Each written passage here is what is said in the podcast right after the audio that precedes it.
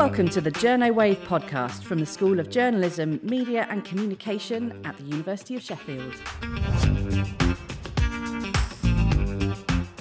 Hello, welcome to the Journo Wave podcast from the University of Sheffield. Woo!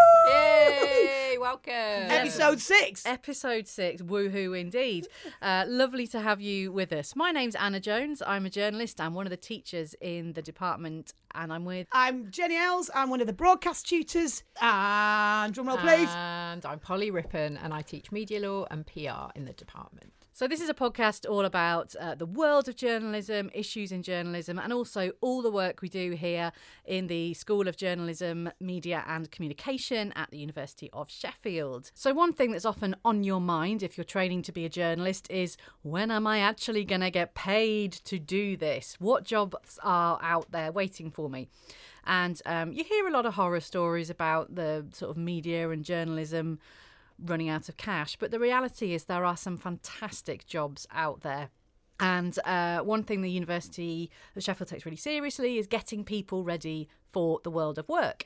So, this episode of Journo Wave, we're focusing on employability, particularly a day that we held here recently to help people understand the world of journalism work a bit better.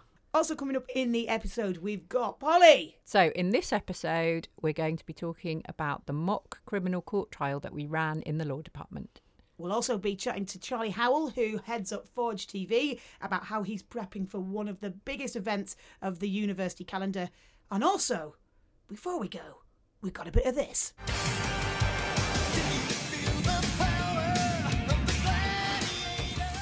There was a real sort of camaraderie and, and feeling during recording that this was going to be a success. What I don't think we anticipated is that how big of success it would be. We are doing an employability special in this month's episode because we had a big event in uh, the department, or the department hosted it. It was across two sites, and you two were there. We were there, yeah. Yeah. It was What was it like? Really good, really great day. I think the students found it really useful. We had top experts from across the industry, so media, PR, communications, marketing type roles. A lot of them were former Sheffield students, so people who had done the courses, and they came in and gave our students some fantastic advice about how to get into the journalism industry. And it was also one of the parts was in the posh hall, wasn't it? Oh, For- it was amazing. for- Do you know what? It was incredible to be in Firth Hall, beautiful red brick building, Yeah. and see 16 people from the world of journalism and comms, all levels of their careers, but some really big hitters sitting up on the stage there, all of them sharing really open advice. We had people from uh, The Independent, from uh, BBC, from ITV, Daily Mail, Five News. Cosmopolitan as well, and then we had some local press there as well, so BBC Sheffield, Sheffield Star, um, and also uh, Techerati, so a little bit of kind of tech and the, the the comms world as well. South Yorkshire Police comms, Heat magazine. It was just it was incredible to see all these people giving their time because they've been where our students were or are now, and they remember and they just gave the best advice um, to all our students. It was fantastic. I sent you away with the task. Well, I sent both of you away with the task to go out with a task cam, which is uh, the the microphones that we use in the, the department. I said, go get as many people as you can, and you you did not let me down. Oh well, you know, given given the journalism instincts are all there. So uh, yes, they came off stage. As soon as they came off stage, uh, we pounced. So uh, the first person uh, Is Ian MacGregor. the first person we spoke to was Ian MacGregor. Yeah. So uh, let's hear what he had to say. My name is Ian MacGregor. I'm editor emeritus at The Telegraph, which means that I uh, work with our Future Talent programme. I oversee all our graduate recruitment and apprentice recruitment. I'm involved in various industry bodies. I used to be an editor of The Sunday Telegraph for 10 years and other organisations like Metro. Uh, I'm also chair of the advisory board at the School of Journalism. So fair to say. Little bit of experience in the realm of journalism and navigating a journalism career. Uh, what did you make of uh, today's panel discussion? I thought it was great, and I think what came through you, um, was the passion amongst all the panelists for the industry and how many opportunities there are. And it doesn't matter whether you're strong at this or you're strong at that. If you really care and you really love the business, you can find a path. So everyone had really great advice for students trying to get into the industry. What really impresses you? If I'm honest, there's not one answer, but I'll give you one word for this uh, uh, interview, and that's enthusiasm. And so, if you're enthusiastic and you really want to learn and find out as much as you can, and be excited about what's on, uh, available, and take every opportunity, that counts an awful lot. So we had a bit of a, a, mix of a news and magazines and everything on the panel this morning, and I'm here with Jess Bullman from Channel 5 News. I'm the deputy editor there. Something I really liked that you said about getting emails. So you work, you're at Channel 5 saying, I'm desperate to work at the BBC. Yes. What other mistakes do you sort of see when people are applying for jobs with you? The biggest mistake I see is people turning up or applying for a job, never having seen one of our programs. Uh, quite often they'll say, I've seen your digital content, which is brilliant, but what we primarily do is make TV programs. And to get a full understanding of what we do, you need to have watched the program. So that's one of the biggest ones. I think one of the things you can do that's really useful is tailor your application. Think of it as an individual application. And I know that's really tricky when you're applying for loads of jobs, especially at the start of your career. But just a couple of lines of saying why you want to come and work with us, what you like about what we do, and what appeals to you. And that can make the difference between you getting through to an interview round or being kind of left on the side. Mm. I think that's the best thing I can offer in terms of advice of applying for jobs with us. And when someone's made it through the door and you've given them a chance, maybe a placement or uh, sort of a junior level job, how can they impress you in those first couple of days or weeks? ask questions, say hello to everybody, go and introduce yourself to the political editor. They'll be more than happy to kind of spend a few minutes with you telling you what they do, ask if you can help out in any way, can I make some calls for you, pick up a phone. That's one of my biggest pet hates. I think we're so reliant on social media these days, which is a brilliant tool, but there is no replacement for picking up a phone and having a conversation with somebody. Build your contacts books up, use opportunities in work placements and things like that to do that. You know, the eh, old saying, it's not what you know, it's who you know, still massively exists in this industry for good or bad, but it does. So just say hello to everybody, get as much opportunity as you can out of that, pitch ideas, have a take opportunity to have a chat with the editor, whoever, because it's very rare somebody will turn you away. So just take every single opportunity you possibly can. I think people are often quite worried about looking like a fool or looking like make make making fool of themselves, looking like an idiot, uh, being laughed at kind of by newsrooms. Now, I worked in newsrooms for years. We just never mocked people who were learning. Would you say that's the correct the case? I would say that's definitely the case. One of the best pieces of advice I got when I was at university is no question is a stupid question. And while there are stupid questions, on the whole that does ring true because if you were thinking something quite possibly other people in the room are thinking that, and you never know what that thing you're saying might lead to. I say all the time to my team, even now, I'll say, okay, I'm just going to say this out loud, and it could be the most bonkers thing that, and they'll all look at me strangely, and it's like, but you don't know what idea that might lead to and where you might go with that. And I know news can often be seen as kind of quite serious, but there's a creative process there in any medium, whether it's newspapers, radio, TV, whatever. There is a creative process there. And so speak up, say whatever it is in your mind. And some of the most successful people we've had come through work experience and entry level jobs have done that and not been afraid. Because if well, even if you do look silly for five minutes, nobody's going to remember half an hour later. So there's no jeopardy there, and nobody, as you said, is going to make you look like a fool. Newsrooms are obviously desperate to get young audiences as well. I know this from working at the BBC. It was just obsession with how can we get younger people engaging in our content. So what can our kind of graduates who are the audience that these newsrooms that want that, that Channel 5 wants what should they be saying in meetings that would make people go this person's worth having again it's just ideas. So say you're talking about a story i don't know about the nhs and for the types of audiences that we have, you know, TV especially is an older audience. But yeah, you're right. There is that real drive to attract a younger audience. So I'm thinking about Brenda in Scunthorpe, and she's thinking about a hip operation. But as somebody who comes in who's in their early 20s, what is about you and your friends are concerned about with the NHS? I, I don't know what it is because I'm not young and 20. but what is it that you're looking for and what you're thinking about and your concerns? Because what we do is try and reflect that the audience that we're pitching to. So I'm thinking Brenda. So what um, what is I don't know Danny and mm. Bolton thinking, and who's 22? And if you can come to me and say that's what we need to think about as well, then if what your output is reflecting is both of those Danny and Brenda, then you're going to get those people watching the program as well. So any type of diversity in age, ethnicity, gender, anything, that's really important because you want to appeal to all those different subcategories around the country. And if you've got a workforce that reflects that, then you're going to get those people watching. Jess, thank you so much. That was great. Thank you. I'm here now with Kathryn Batte from the Daily Mail. Sonia Twigg from The Independent. So our students are really keen to get into sport. Sonia, you had some some good advice for people who love football, want to do sport reporting. How can they kind of get into quite a crowded field?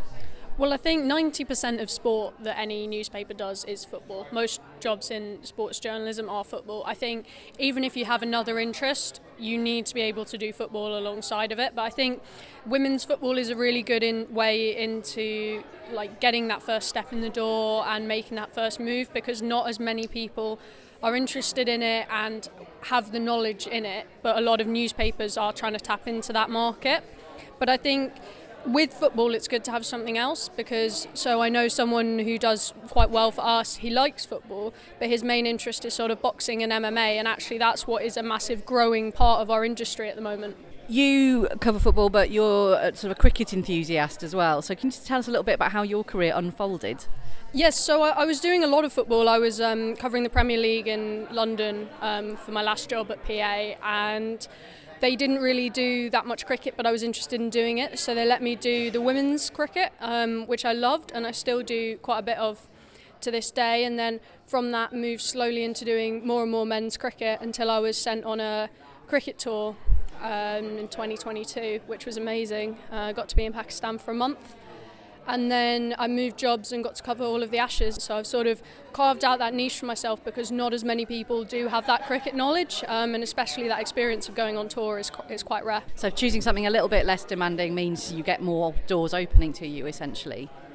Yes, absolutely. I think I wouldn't have necessarily got this job at the Independent if I hadn't pushed for cricket at my last job, and I think always being open to it, like people might be a bit daunted about the idea of going to Pakistan as a 27 year old woman on their own, but actually it was fine, and you've just got to grasp the, these opportunities when they come up. Kathryn, you're covering, am I right, women's sports, women's football for the Daily Mail? Yes, women's football, I've been doing that for the last three years or so. I'm doing a bit of men's football now as well, so branching out to cover West Ham going forward. So, um, yeah, lots of football. So, what's your advice if somebody gets their dream opportunity to cover football? You've just got to uh, honestly like look for the stories, as you were talking about news sense earlier. Tell those stories that perhaps haven't been told already. Um, it's really difficult in football because it feels like every single story's already been told. But I can honestly say that like there's so many people out there with interesting stories. Maybe further down a pyramid, women's football is a great place to find stories that haven't been told um, as widely as, as some of the other like higher end football players. And, and non-league clubs is a great place to go as well. There's some great stories in non-league, some some great kind of personalities, and even people that started their careers like playing at the top level and are now managing in non-league. And, and I always feel like they're sometimes a bit more grateful if you go and speak to them because there's less kind of publicity around them. So sometimes they'll give you an hour of their time. Whereas if you're covering a championship or a Premier League club, you're maybe limited to 15 minutes or even less less time. So go to those clubs that aren't getting sometimes always getting the publicity and just just make make new contacts and and yeah, just sort of throw yourself into it really. You're talking about using your own social media as well. So if you're going to something, shout about it on social, cover it. Yeah, just tell everyone. Um, it doesn't matter kind of what traction you get at the start. And if you're going to something regularly, people recognise, oh, they're there every week. They know what's going on. They're the person to follow if I want to know about what's going on there. People see that you're, as you say, making a name for yourself on social media. It can help get a foot in the door in, into places as well. Thank you so much. I'm sure your advice will have really helped a few careers today. So thank you very much. Cheers. Simon Robson from Sky News. So, Simon, you are working in a really, really busy, hectic newsroom. What do you want to see people doing? If you hire somebody fresh to journalism early in their career, what do you want them to be doing in those early days? I want to see them come in and really learn. I think one of the most important things, and I did this when I was first starting out, when you submit something for subbing or you know script, whatever it is, um, you know any kind of sequence, any kind of work that you've been commissioned, when you when it comes back to you from a senior editor, don't get upset if it's been changed, torn apart, turned around. Look at it and think that is the best way to write it. You know, don't take um, you know editing from a senior person as a, any kind of insult. Everyone's just trying to get the best product. So I think the best way I ever learned was looking at what senior people did to my work and then remembering that's the best way to tell a story and understanding the best ways to tell a story, especially in TV early career people are often moving around a lot, so getting different placements. Would you say people are doing having to do that every time they move? What relearn? Yeah. Um, I don't. I mean, it depends. I guess um, if you're moving around in TV jobs, those skills are immediately transferable. And I think any kind of broadcast environment as well. If you come from radio, like I did, into television, you know, a lot of those writing skills come come with the job. But I think yeah, I mean, if you're going to then move into maybe even an online service, or um, if you're going to print or newspapers, I think, uh, yeah, you have to then relearn and, and have that patience again. I think one of the key things about learning is always having the patience to keep learning because I find it can be frustrating. You know, oh, why don't I know this? Why, you know, I think you just have to take a step back and think, right, I'm learning again. I'm learning a new thing again. And no one ever really finishes learning. I think I made the point when we were talking in the panel earlier about um, uh, news sense and how it evolves. And it has to evolve um, because knowing your audience, your new sense has to change with that. And what's the one thing on a CV or a job application that makes you move it to the yes pile? Oh, that's a really good question. Do you know, it's good that that's a hard question to answer, actually. Yeah, yeah, yeah. I guess, you know, to me, I find that experience is the most important thing. And don't be discouraged if you don't have a lot of experience yet, but experience really speaks on a CV. Um, I think in education obviously is key as well, but when you know someone has been in a newsroom and has experienced that environment, it jumps out absolutely. You're listening to the Journo Wave podcast. Okay, so that was the thoughts, tips, and techniques. Such great wisdom. Yeah, lovely to hear from our uh, employers who were there on the day. But usually in this podcast, we aim to try and speak to uh, one of the members of staff who work within the de- department or the school, and that could be someone who does teaching practice, uh, or it could be one of our academic staffs. Now, we've done a kind of slightly different skew uh, for this month's episode because we actually spoke to one of the employabilities, well, I say the royal we. It was you actually, Polly. Who did you chat to?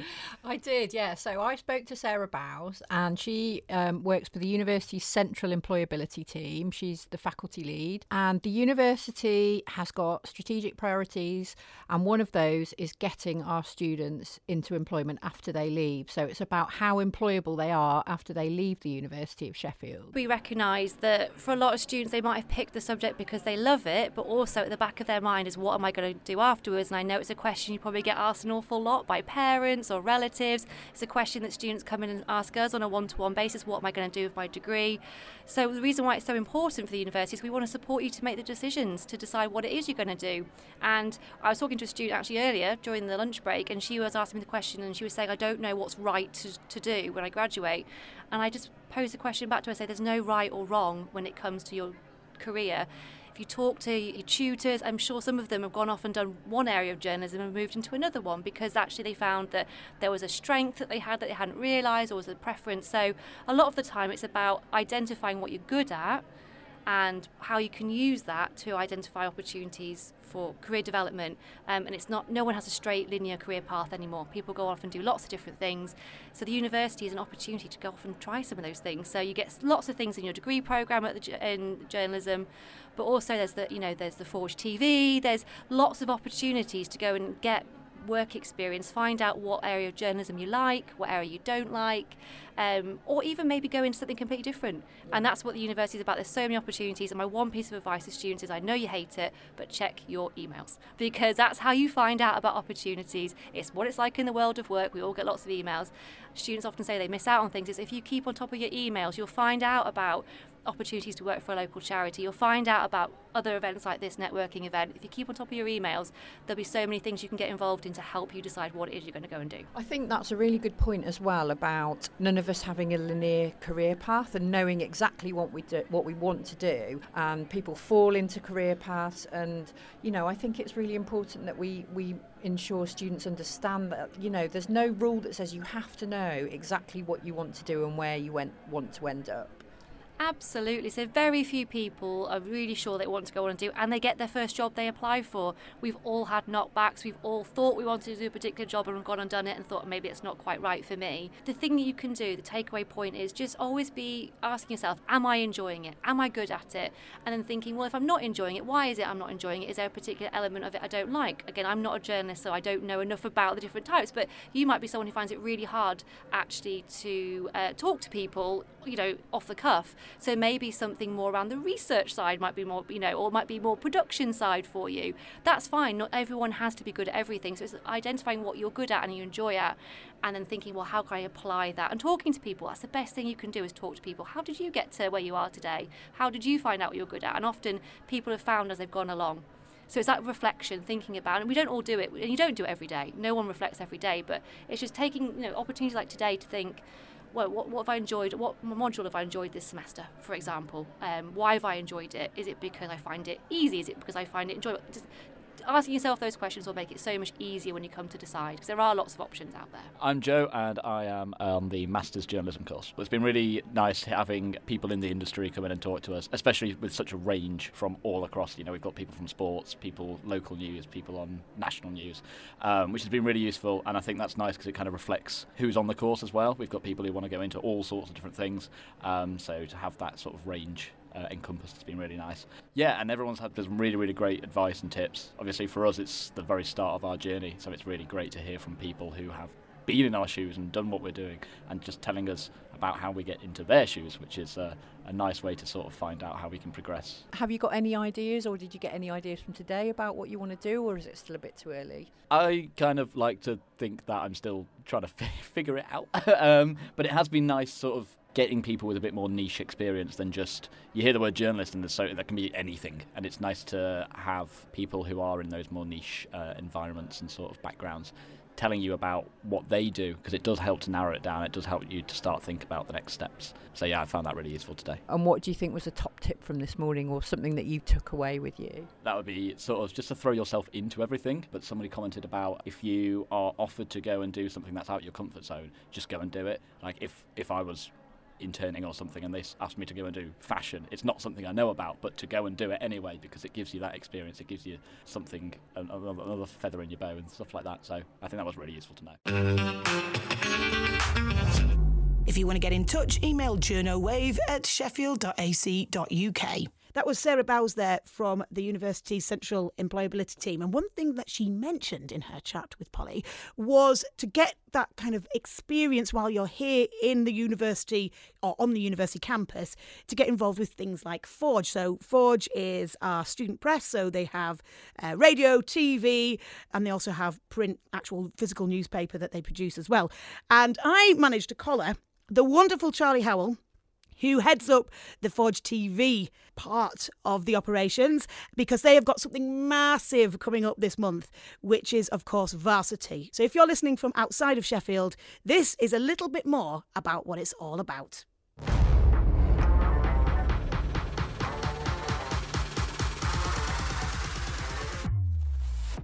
Varsity is a competition between the two Sheffield unis. It's one of the biggest intercity sporting events in Europe.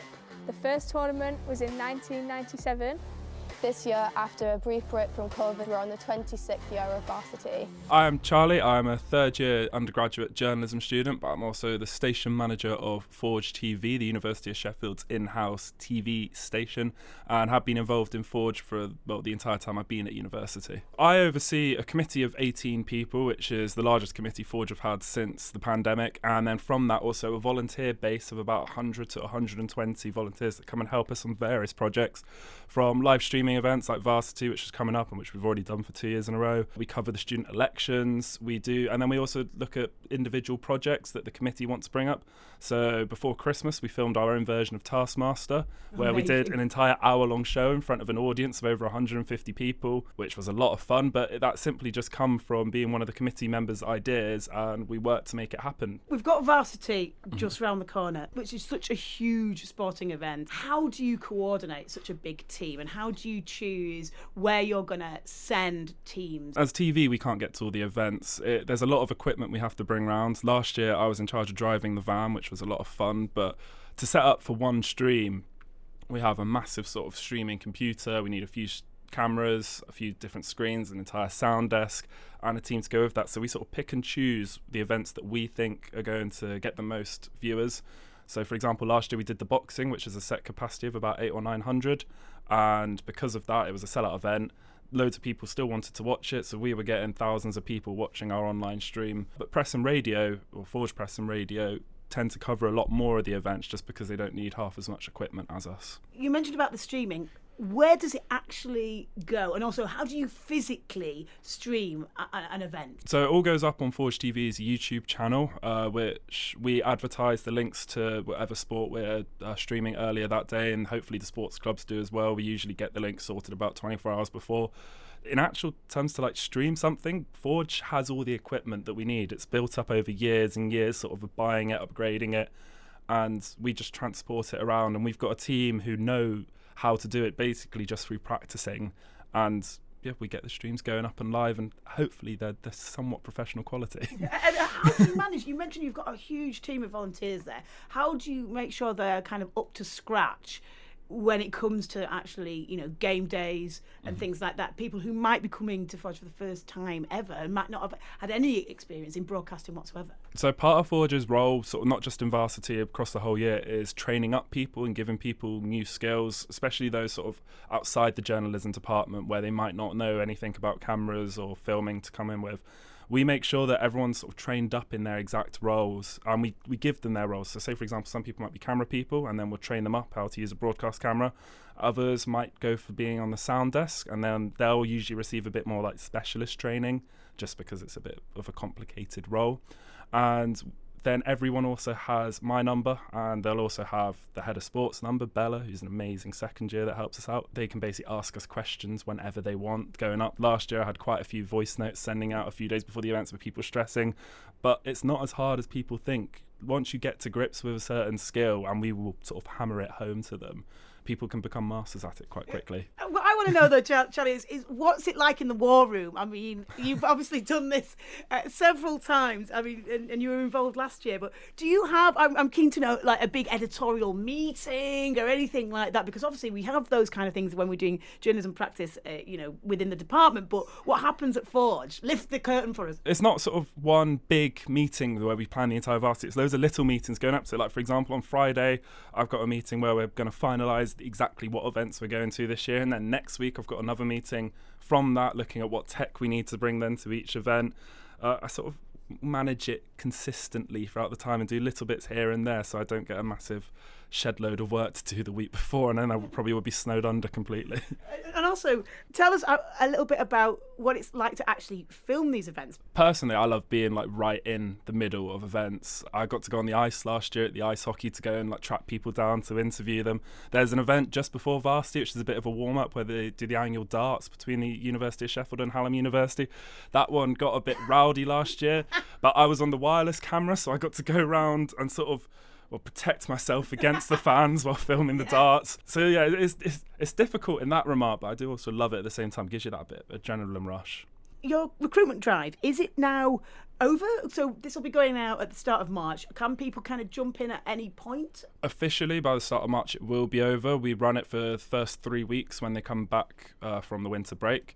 However, there are always dropouts and there are always opportunities. So if anyone ever wants to get involved, all they have to do is just drop us a message on Instagram. Because last year we had people sign up right at the last minute because not every, some people have commitments where the stuff falls through and then they can't make it to events. So we were bringing in reserves left, right, and centre because that's just what you have to do. So there's always opportunities if you just drop us a message. In every episode of Journo Wave, we like to have a little Polly Ponder section where Polly, our resident legal and ethical expert, guides us through some of the ethical and legal issues that are cropping up in the world of journalism. This episode, we're looking at employability, how you can be ready, how we help people get ready for the world of journalism. And one of those is the first time you have to go into court and report a court case. Really strange thing. If you're lucky, you don't have a lot of encounters with the legal system throughout your lifetime, but um, a lot of journalism careers do require you going into court. So we thought we'd just talk through now a little um, program that we're rolling out here at the University of Sheffield called the Moot Court. So Polly, yes. what is a moot court?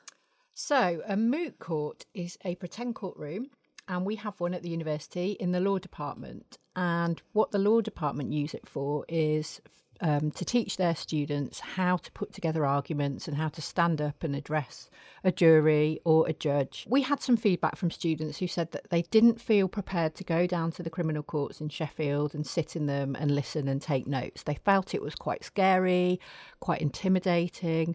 Obviously, you've got members of the public there, you've got families there who were involved in the cases, um, you've got defendants, you've got, you know, all kinds of people milling around. And it's quite frightening for students, really, to step into that environment. Last January, we decided that we were going to run a mock trial. So we employed actors to play the parts of key characters, and we used a script which was based on a real life court case that I covered some years ago. I used to be a court reporter at the Sheffield Star, and we basically acted out a play of a mock court case, and the students sat and listened. We included graphic information of the nature that you'd hear in court because the whole idea is to prepare the students for what they might hear in the courtroom and we used wigs and gowns which the actors wore to act out this court case. And we had some fantastic actors. They were absolutely brilliant. One of the actors lucy uh, has a she's a professional actress. She's appeared in coronation street. She was in the full monty tv series. And they came along and they acted out this script for us to give the students an idea of what it's like to sit in a criminal trial. Students studying the journalism degrees here they they have to pass legal exams, have to pass the legal tests. Yes. Congratulations, those who've done that. Um, and they also have to complete a court reporting module if that's the path they're pursuing through their degree. So this isn't something you can avoid. so how does this process, how does going and doing this in a in a mock-up, how does it help them to be ready for what they might have to do in a job? It's a really good question because court's quite a weird environment. It's very, very serious. You know, you've got people being sent to prison. The judges are extremely stern. They're very strict. It's quite frightening. It's quite intimidating. And as a young journalist, you know, your you, your news editors might say, "Oh, you know, go down to court. There's a murder trial starting today. I want you to send me 500 words by lunchtime or whatever." Um, and the way that we did it was, I think the moot court en- enables the students to hear the graphic detail that they might hear. They didn't actually take notes; they just sat and listened to the performance, and then we had a conversation afterwards about how did you find it? You know, what did you think of the material that you heard? Did you find it upsetting? Um, Lisa Bradley, who helped me create the play, came up with some um, sort of top tips for resilience, really, about how to look after yourself if you felt upset by anything you'd heard. And we, and you know, research has found that young people these days do find this t- listening to this type of material harder Mm. than um, perhaps young reporters did back in the day. And it was a very difficult case that you were having to to hear. It was a rape trial. It was. And so part of what um, the students are witnessing is somebody very emotional who is accusing somebody of a terrible crime being cross-examined. Is that right? Yeah, absolutely. So in court, um, the evidence has to be tested to a very high standard because obviously, if you are charged with rape, then you are, if you are convicted, you're going to go to prison for that. The jury has to be sure beyond doubt that the person is guilty and that they've convicted that offence. And so the way that the courts prove that is by testing the evidence. So the witness recalled her account of what happened, and then the defence barrister will cross examine and say, Are you sure you're not lying? Are you sure this wasn't consensual? Are you sure that you haven't just made this up because you panicked that you Mm. might get pregnant? And so obviously we included all of that detail because we wanted to provide the students with a really realistic experience. Mm. So it's part of, of understanding that what goes on in court is not how we deal with information in our private lives or with our friends. You know, if somebody comes to you with a story like that, you're not going to immediately cross-examine them. um, but understanding that that has a that very difficult scene has a role in our justice system. Absolutely, yeah. And the students commented actually. They said we were surprised at how clinical it was. Mm. It's it's it, the judges will say at the start of any case like that, put your emotions to one side. You must consider this case on the evidence in front of you, um, and that's what we told the students to do. And as journalists, sometimes you know we'll use a pen and paper as a bit of a barrier. You're so busy writing down what's being said in court that actually you kind of don't think about the emotional side of it too much, but it can hit you later. So, what were those top tips you shared for how to um, sort of keep your resilience and how to sort of decompress after being in that kind of experience? I think um, it's really important to, you know, if you do feel upset by what you've heard, to speak to people about it, speak to colleagues, speak to your friends. We encourage the students to speak to each other if they felt upset by what they'd heard. Back in the old days, there were lots of kind of coping mechanisms going down the pub having a few drinks with your friends maybe not perhaps the healthiest way of coping with it by drinking lots of alcohol. And you know reporters have these days gone for counselling gone for therapy talked to people.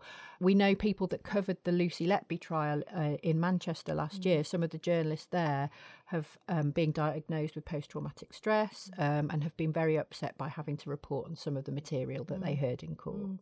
But as you say, the industry has changed a lot. I think it's fair to say, and you're not going to get the editor yelling at you just to knuckle down and get on with it these days. I think there's a l- much more of an acceptance that we need to keep talking about how these things affect us, and indeed preparing people for them, so you don't just just go in cold. So amazing um, project, um, and hopefully one that will be in place for many years to come. Thank you.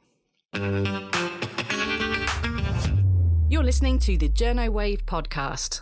Now, we don't often get the opportunity to do an and finally on the podcast, but I think in this instance, on this episode, we do because have either of you two been watching Gladiators? Gladiators. In a glorious burst of nostalgic joy and like some kind of weird lucid dream. Yes. yeah, it, it is a bit like a fever dream. Well, for anyone who doesn't know, Gladiators, the new uh, revamped version, was filmed in Sheffield.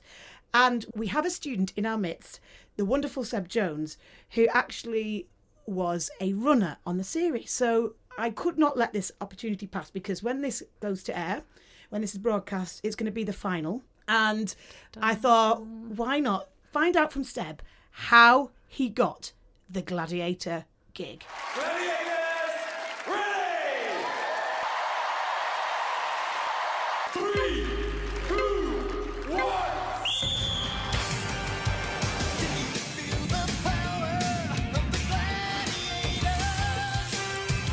So I am uh, Seb Jones. I'm a second year journalism student currently at the uh, the University of Sheffield, uh, and I'm here to chat about my experience working on Gladiators. Right, How did it come about? Because you were a runner. Yeah. And, and how did you get involved? I'll be honest, a hopeful email. In in short, in the long in the long answer, I'd done a runner work before, so I'd I'd been a freelance runner for, for ITV Daytime, so I worked, worked on Loose Women quite a lot, and then I did a couple of weeks on Steph's Pack Lunch as well. So I have had previous running experience. Gladiators, I knew was filming in Sheffield, so I just sent a hopeful email to the production company saying I'm based in Sheffield, so you know in terms of logistics and transport, I can get myself there pretty easily.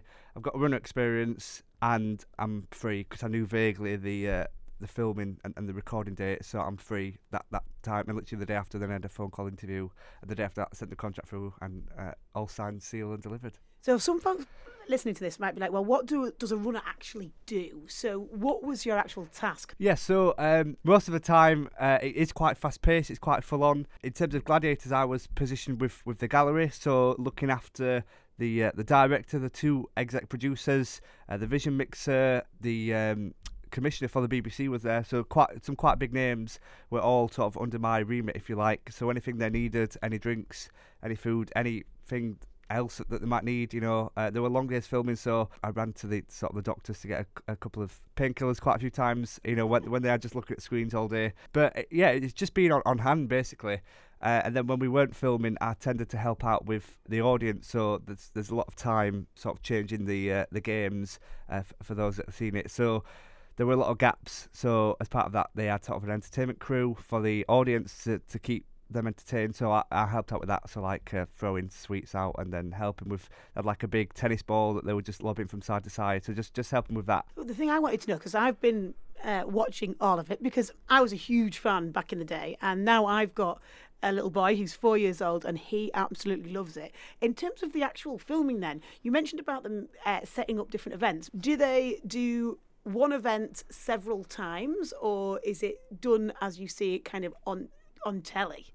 So it's done as you see it. So each episode is a day's worth of recording. Uh, so they'll set up the, f- the first game. They'll film that. You know, probably take take about an hour or so, and then they'll strip that game, and then they'll construct the next game. So some some Wow. some games are obviously uh, longer. You know, the wall there's not that much setup, maybe five minutes between uh, the game. But some games like the Eliminator took about 50 minutes to set up. So there's a lot of waiting in between. They did that for everyone except the two semi-finals where they filmed.